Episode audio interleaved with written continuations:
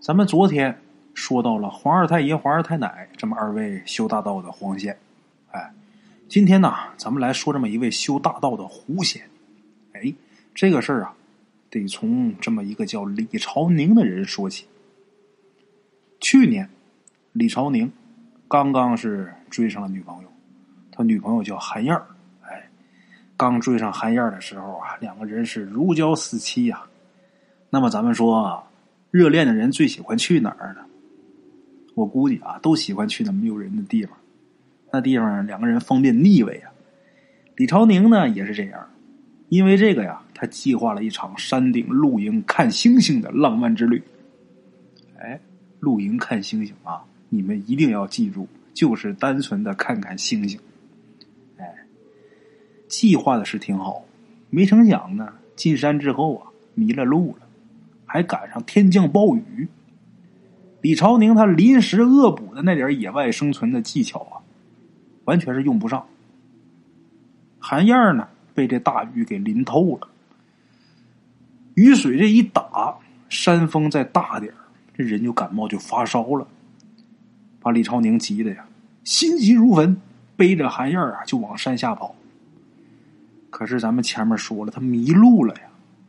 这一跑啊，不但没跑出去，反而是越跑越往深山去。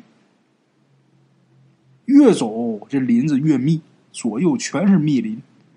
等到后面啊，看不着这山顶，也看不着山下，这人呐，彻底是迷失了方向了。李朝宁呢，他也不知道自己现在是走到什么地方了，就觉这个地方一阵山风刮过，很冷。可是这个雨呀，却突然间停了。哎，雨停了之后呢，竟然从这个密林当中显出来这么一条小路来。顺着这条路啊，没走多久，他就看到一处梨院竹屋，篱笆小院这房子是竹子搭的。话说雨后菊草兰花，娇艳吐翠。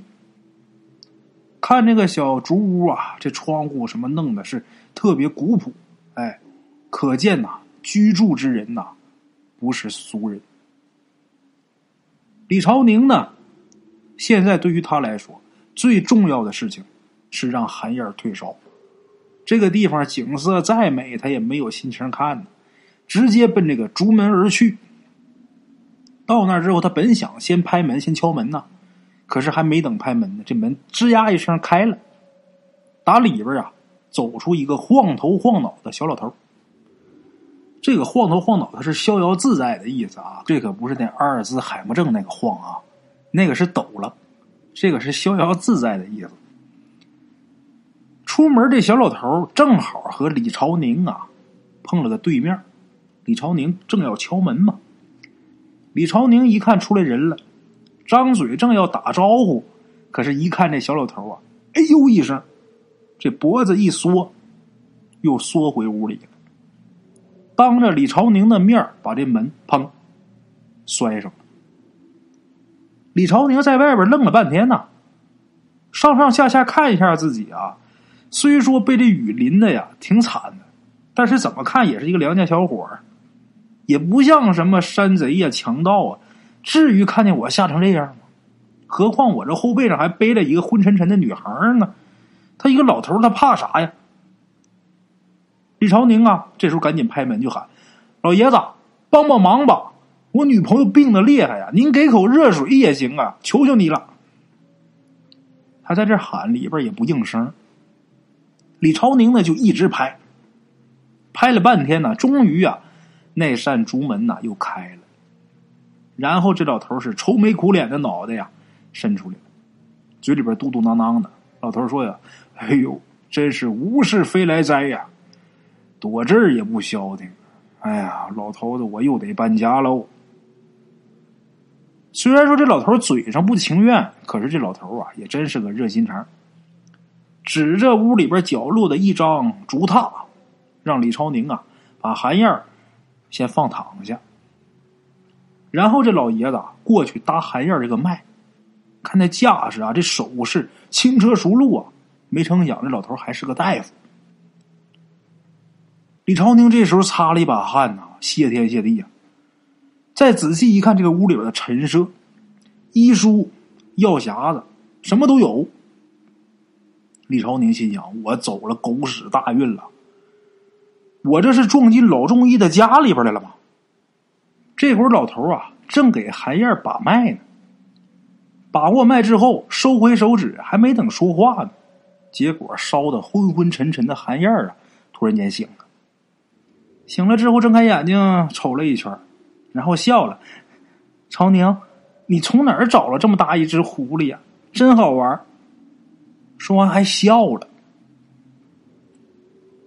这时候，李朝宁啊，看老头的脸色啊一沉，然后李朝宁赶紧解释：“老爷子，您莫怪啊，他这是发烧烧糊涂了，说胡话呢。”老头这时候瞪李朝宁一眼，说：“你在这等着吧，我去给这丫头熬药去。”说完之后，老头转身就出去了。李朝宁呢，坐在床边啊，拉着韩燕的手。这韩燕啊，还说胡话，就说：“朝宁啊。”我咋看见这狐狸穿人的衣裳呢？还露一条大尾巴？我我是在做梦吗？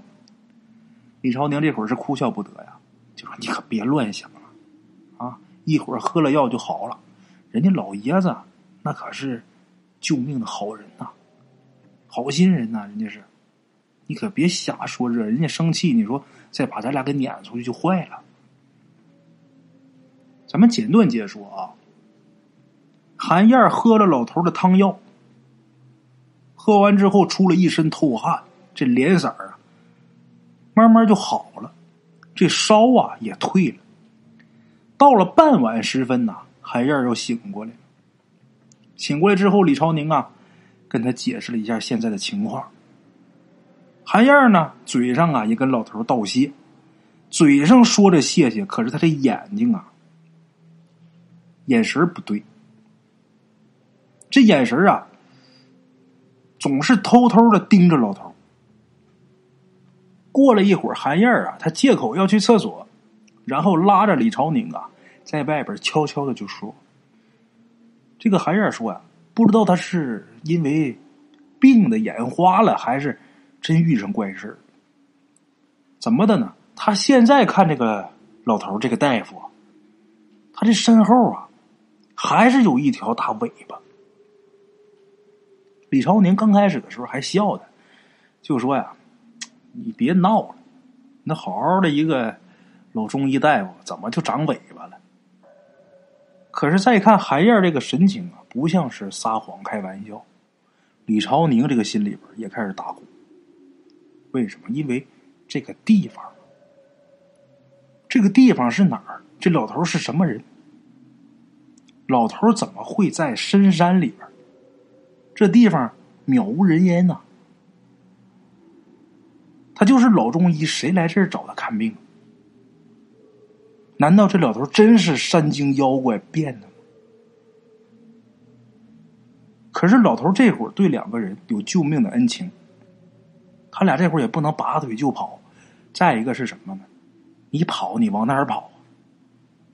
出山的路他俩不知道，他俩是迷路走这来的。怎么办？正犹豫着呢，这时候忽然间听见呐，屋里边老头咳嗽一声：“ 你们俩进来讲话吧，我呀绝无害人之意，我还怕你们呢。”老头咳嗽一声，说这么一句话，这俩人散吧拉筋的进屋了。这个韩燕啊，刚开始的时候啊，还挺害怕的，不敢直接看这老头。拿眼睛的余光啊，偷偷的看老头身后这个大尾巴，甩来甩去。看着看着，结果他居然噗嗤一声笑出来，把这老头弄得很尴尬。老头啊，叹了一口气，跟他们俩人说：“就说呀，这丫头啊，她说的没错，我确非人类，我是山中的仙狐。”这丫头啊，她病重那会儿阳火弱，她能看见我真身，不足为奇。这会儿她病好了，还能看见呢，是因为我配药的时候啊，用了一些灵草。我用灵草是为了让她这病啊快点好。这个灵草呢，是让她这个病好的快了，可是啊，也开了她一丝天眼。没事啊，过些日子你就看不着这种怪事了，你不用担心见鬼见神的啊。老头说这么一番话，大概是这老头啊长得面善，再加上韩燕啊，他刚才这一笑啊，尴尬紧张的这个氛围啊，就缓解了很多。可是李朝宁啊，还是觉得不可思议。后来呢，李朝宁忍不住就问这老头就是说，那老神仙，您为什么独居在这大山当中啊？您为啥不去外边的世界？有好多故事里，这个呃狐仙呐、蛇精啊，都能呼风唤雨，特别得意啊。您老有医术啊，您要是出了山，那风光无限呢。这时候，这位胡衣老头脑袋晃得跟拨浪鼓似的。哎，不可不可呀！我老头发了誓了，再不下山入世了。我现在啊。只在山中啊救些兽类，慢慢修行就罢了了。为什么老头这么说呢？这个修大道啊，你想得道快一点，你看为什么那么多野仙啊，他附到人身上给人治病？因为给人治病啊，他这个道行长得快。老头呢，现在就在山中，他不救人救兽，那当然啊。他这道行长就慢。老头说了啊，他就在山中就这些动物，不到人世间去，因为人世复杂，让他这狐狸啊也寒了心了。这里边有故事，怎么回事呢？原来呀，这个老头当年呐，他还是一只刚幻化人形的小狐狸的时候，他变成了一个年轻男子，行走世间。他这个志向很远大，不愿意困于男欢女爱的小情小道，他想寻求更高的大道。有这么一天呐，他在一家医馆外边看见门前这个木匾上刻着两句诗，哪两句呢？但愿世间无疾苦，何妨架上药生尘。但愿这世间呢没有什么病，哪怕我这货架上药卖不出去落灰，我愿意。哎，这么两句话，看到这两句诗的时候，一时间他就觉得茅塞顿开。他心想：行医济世，那不就是他追寻的修行大道吗？因此啊，他呢就拜了这家医馆的大夫张先生，拜到他门下学习医术。他拜张先生的时候啊，张先生那时候已经有一个徒弟了，那么那个就是他的师兄，他的这个师兄啊叫阿奇。张先生称呼他这两个弟子啊，称呼阿奇叫齐大，称呼这位仙狐呢叫胡二，这个狐啊是古月狐，哎，胡二。这张先生也算是用心教导这两个徒弟啊。话说，那个时候胡二啊年少，经的事少。他修得一颗狐族灵珠，这个灵珠啊是能治百病的。这个灵珠啊，说白了就是，呃，这些个精怪体内的内丹。这个内丹是能治病的。每到他师傅张先生碰到无法医治的重症的时候，这个胡二啊。就偷偷的用这个灵珠给病人治疗，那他这个灵珠一到，这病肯定是消除啊。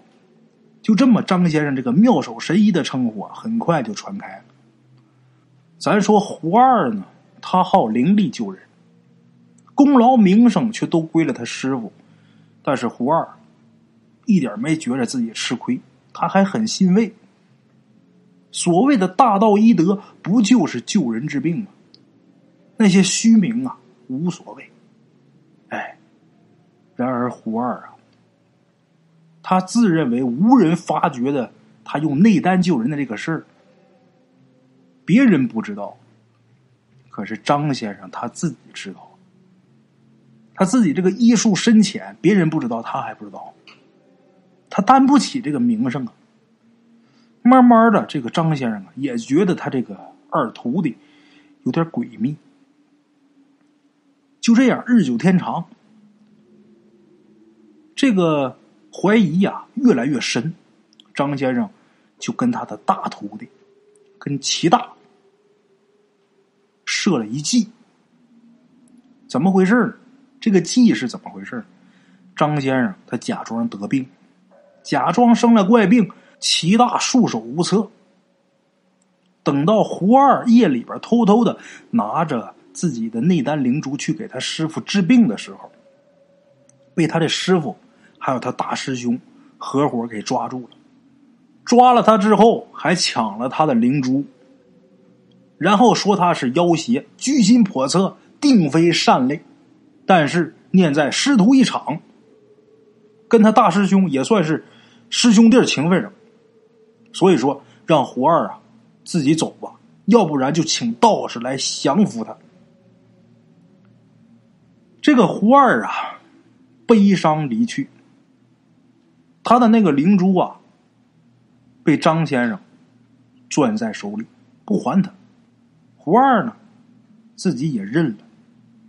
他心想啊，我是胡，我医术啊也比较低浅，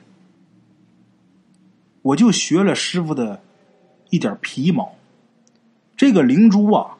他既能济世救人，那么说，在张先生手里边济世救人，比在我手里边用处也许更大，因为他是医生啊。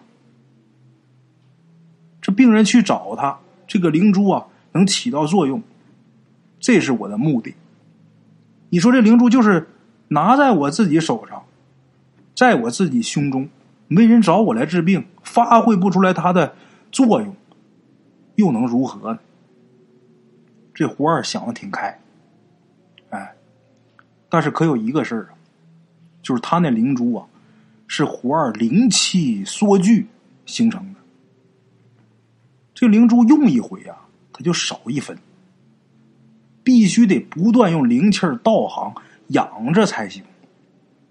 胡二呢，放心不下张先生，他自己经常是施法查看这个灵珠的下落。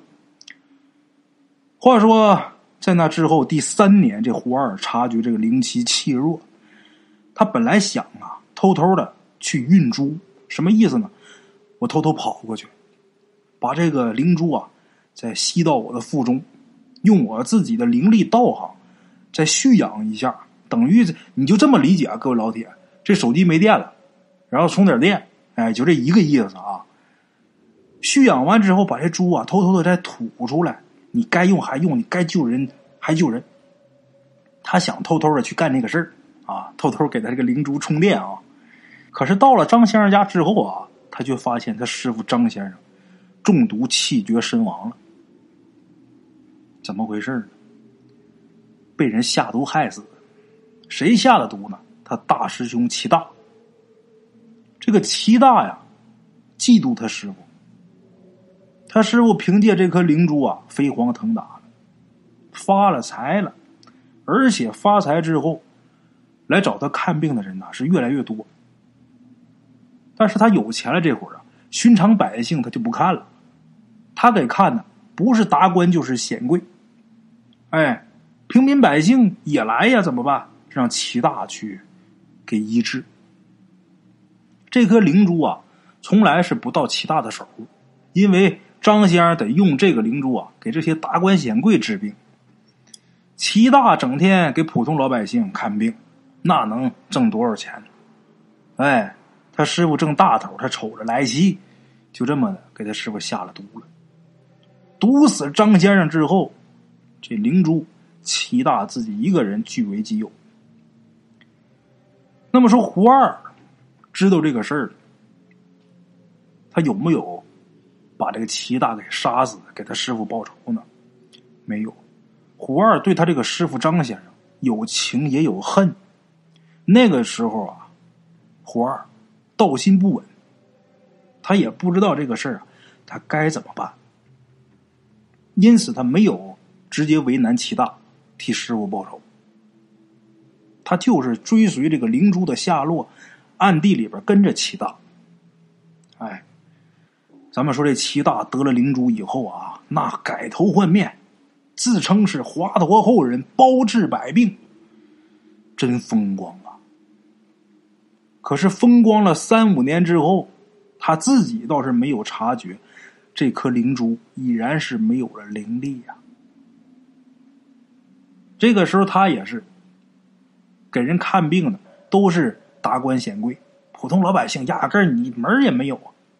哎，我干你这个活咱说我挣一两，我干那活我挣一百两，同样的耗时耗力，我肯定挣那一百两。齐大当时跟他师傅当年打法是一模一样。灵珠这会儿啊，已然是没有灵力了，但是他自己不知道，当时就有这么。一朝斩相，他们家有这么一个小姐啊，生病，找到齐大，这齐大去给小姐看病。齐大平时用这灵珠啊，给人治病的时候，旁边是不能有人的，这玩意儿不能让人看见，这要让人看见，那不坏了。不抢你也得惦记你。另外一个，你治病你靠的是这个，得说你医术不行，所以说他用灵珠治病的时候，旁边是不能有人的。这回也是如此，齐大一个人呐，在小姐闺房里边忙活了一个多时辰，小姐这个病也没治好。这姑娘她爹，当朝的宰相知道之后，那气坏了，说他你欺世盗名啊，图谋不轨呀！你在我姑娘闺房里边忙活一个多时辰，俩小时，这病压根一点没治，你在这干嘛呢？这两个小时你干嘛了？生气，那宰相想治你，说治你就治你，随便安了个罪名，给他下了大狱，定了一个杀头的罪。胡二从开始到最后，他是看着齐大怎么殒命的，因为他自己道心不稳，他心怀天下修行的大道也受了损了。从此之后啊，他这个修行上。就变得缓慢了，原本青年那个模样啊，小伙子那样子，也变成了如今老头子的容貌。可是胡二呢，打定主意，人间凶险呐，以后啊，他再也不肯入世救人了。哎，这千百年来，也曾经有人呐，偶遇到胡二相助，可是这千百年来无一例外，什么呢？就是这些人。胡二给他们把病治愈之后啊，他又登门为贵人求药。哎，你要不给，对方就翻脸无情。胡二这会儿得这么说，他对人类啊是又恨又怕，躲在这个深山里边啊，就是想藏着不被人家发现。可是没想到，又被这对小情侣给找上门来了。说到这儿，这老头胡二是哀叹连连。老头说呀：“哎呀，可惜我这宝地了。我老头子心软救了你们呐，可是这我等于是给我自己招大麻烦呢。你们走以后啊，我还得搬家。”李朝宁和韩燕啊，听完老狐仙说完这番话之后，他俩都保证，就说我俩绝对不会跟外人说。哎呦！绝对不会打扰，呃，胡二您老神仙的清静。可是胡二啊，摆摆手，老头不相信。老头说呀：“我呀，给你俩指道啊，你俩呀，下山去吧。你俩走了以后啊，也别惦记着回来找我，你们根本找不着。你们走，我就搬家。”哎，话说李朝宁跟韩燕儿得遇胡一。他俩都认为呀，这是一桩奇事啊。虽然俩人是保证不跟外人说，可是没多久啊，李朝宁的老领导病重了。李朝宁想起这个胡一来了，想起来之后啊，他独自去山里边去找他，心想啊，我就求这一回药。哎，可是这回他去，说什么找不着胡二。也许是机缘不到，找不着宝地；也许是胡二啊故意躲起来了，或者是已经搬家了。真像他自己说的那样啊。李朝宁啊，他自己也是自嘲自己，怪不得这胡一老头要远走消失啊。就连他这个自己先前保证又发誓的人，都违誓了，真的来找他了。可见呢，人心贪婪，无一例外。哎呀，就是不知道啊，这胡一济世大道还能不能修成？如果修不成啊，真是可惜了了啊！这个故事啊，真的就是在说人心。人心不足啊，人心这个贪婪呢，永远是没有办法满足的。就像大圣我这些可爱的听众们啊，总跟我说故事不够听啊，一天就一个故事，那哪够听啊？老铁们呐，一天一个故事还少啊，我这可是一天一个呀，一坚持就是两年多呀。我这个故事啊，跟其他专辑的故事还不一样。各位老铁们，你们在听其他专辑的时候，你们我估计啊都有体会。十多分钟、十二三分钟算是长的，短的故事三分钟、四分钟、五分钟多的是，多如牛毛。那种号称是每日一更或者每日两更、每日 N 更的，那更的都是三分钟、五分钟的故事。他一天更两集，两集加到一块儿，僵巴的够十分钟。我这一集故事至少说都得二十五分钟左右，往多说那一个小时，更多的一集故事一个小时都多，五十分钟的故事常见，半个小时以上的故事百分之七十。咱说这些故事啊，老铁们，你算啊。咱就算半个小时算，我那一个小时五十分钟的咱都不提，半个小时的故事毁成五分钟的，一集毁他六集。为什么说人家那个专辑点击量就那么快呢？涨的那是啊，三分钟一集呀。你听完这一集，它涨一个点击量，我这好嘛，抄起来一个小时，大伙累累巴巴听一个小时啊，我涨一集点击量。这么说，就算平均我这个专辑故事时长都是。三十分钟，跟那个五分钟的来相比，我照比人家，人家一百万，我也一百万，那我照比人家亏好几倍，亏五六倍。他那个一百万跟我这一百万就不一样，我这个现在马上是四百万点击量啊，要是换成那种五级的，就是两千多万，这我是吃了大亏了。专辑排名什么靠的是什么？就是点击量。为什么没那么弄呢？因为之前一直有一颗与世无争的心，总想着啊，就是大伙只要能听就好，只要能听就好，能听着舒服就好。所以每一集呀，一一集就是一个完整的故事。哎，因为咱这不是长篇书，我从来不留扣子。另外一个故事这个东西啊，你不是念故事，同样是一个故事啊，这一个故事俩人讲。他讲就得不一样，你里边得有你自己的东西，你自己的看法。听的是什么？听的是我对这个故事的看法。哎，这叫评书。